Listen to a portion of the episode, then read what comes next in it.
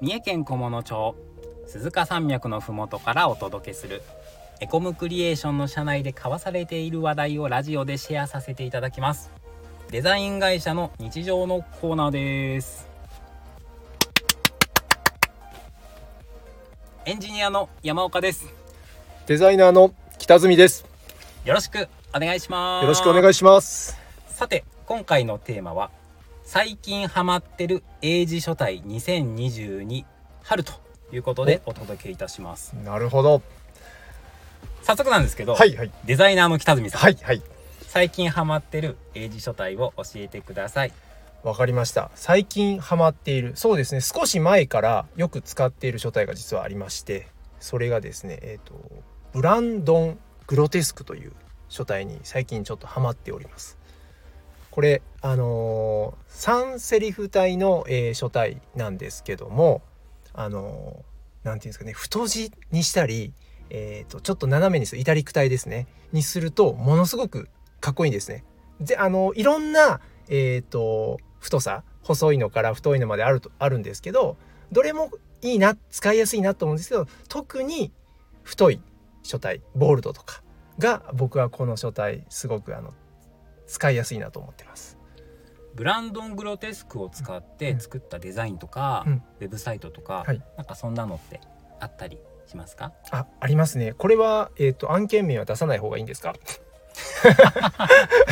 あの結構ありますよ。結構使ってました。あそうなんだ。ダメそうなやつはカットするかピー入れるから。あ。言っちゃって言っちゃって。あそうですね。えっ、とまず、えー、と実は僕が使ってたんではなくてえっ、と社内のデザイナー他のデザイナーが使ってたんです。あのイナベナウトの、えー、と制作物の中で。でそれいいいい書体だなと思ってそのデザイナーさんに何ていう書体なのって聞いて、えー、と知ってから僕もたくさん使うようになってあのどちらかというと,、えー、とタイトルとか、えー、と見出しのところでよく使っています。なのでどうだろう。いろんどの案件かって言われるとパッと出てこないんですけどついこの間もインタビュー動画を作ったんですがその最初のオープニングに入る文字とかはそれ使いましたブランドンさんを。ブランドンさんを そうなんですよ。そうなんです。なんか人の名前みたいでね、ちょっと僕愛着湧いてるんですよ。ブランドンさんはい呼んだらいいんだね、そうブランドンさんなんですよ。でブランドングロテスクっていうと長いじゃないですか。長いね、うん、僕意外とそのフォントの名前覚えるの嫌いなんですよ。うんうんうんだからなんかこういう風になんか相性で呼べるとすごくいいなと思っててで僕よく心の中であ今ここからブランドンさん使おうかなとか思ってデザインしてます。まずブランドンさんがお好きという、はいそうなんです。まだ喋っていいブランドンさん？あいいですよ。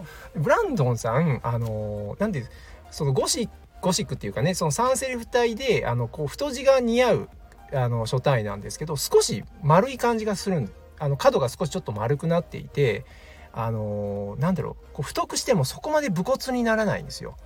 であのーうちの会社のデザインってよくあのイラストを使った案件だったりそのデザインが多いじゃないですか。多いね、うん、そこにそのタイトルだからそれなりに太いえーっとまあどっしりとした文字を入れ入れたいところではあるんですけど他の書体でやるとね意外と合わなかったりするんですがこのブランドンさんだとこの少し丸みのあるところでマッチするんですよね。それで僕使いやすくてあの結構使ってます。ブランドンさん、ウェブサイトで使った記憶がなくって、はい、フォントの権利の関係とかで、はい。グラフィックは使えるけど、はい。ウェブはまあなんていうか使いづらかったりするのかな。そうですね。あの今日このラジオを収録するからということであのブランドンさん調べたんですけど。勉強してる。なんかウェブでも使えるみたいですよ。あウェブでも使えるの、うん。なので次からちょっと試してみようかなって思ってます。いいね、はい、今調べてみてすごく好きうん、いいですよね。うん、うん。いいブランドンさん。ブランドンさん。本当に本当教えてくれたデザイナーさんねあの Y さんって言うんですけどあの Y か感謝してます。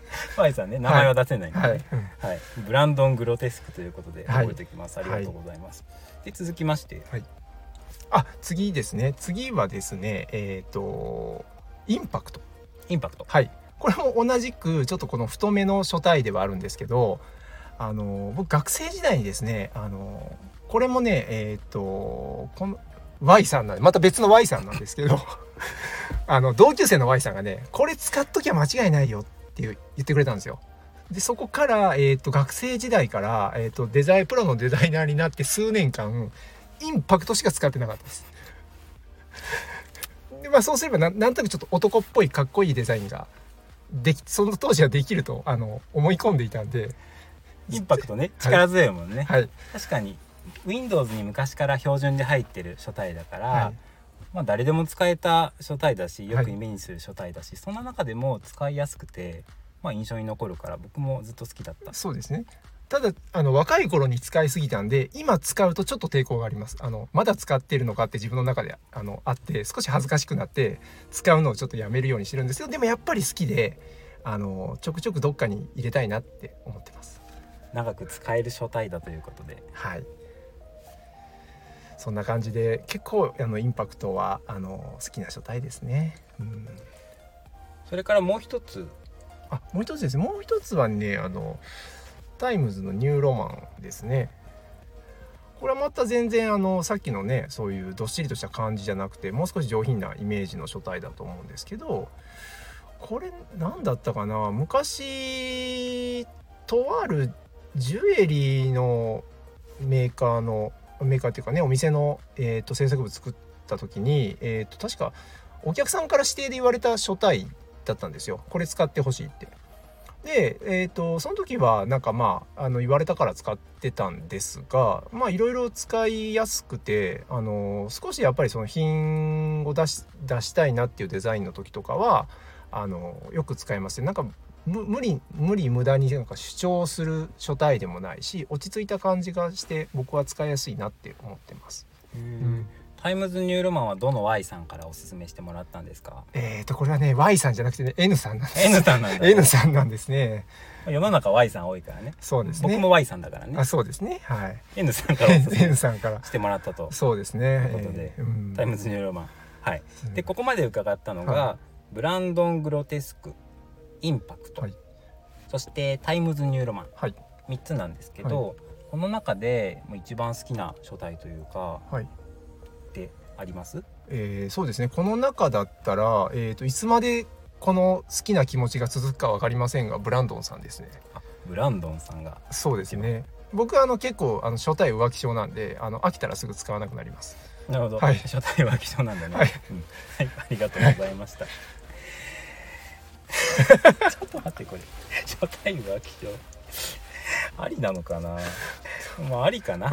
面白いからありだね、うん、はい。じゃあ初対浮気症の北住さん今日はどうもありがとうございまはい。したありがとうございました。はい、チャンネルのフォローよろしくお願いしよろますしくお願いします。では次回の放送もお楽しみに。それではお疲れ様です。お疲れ様です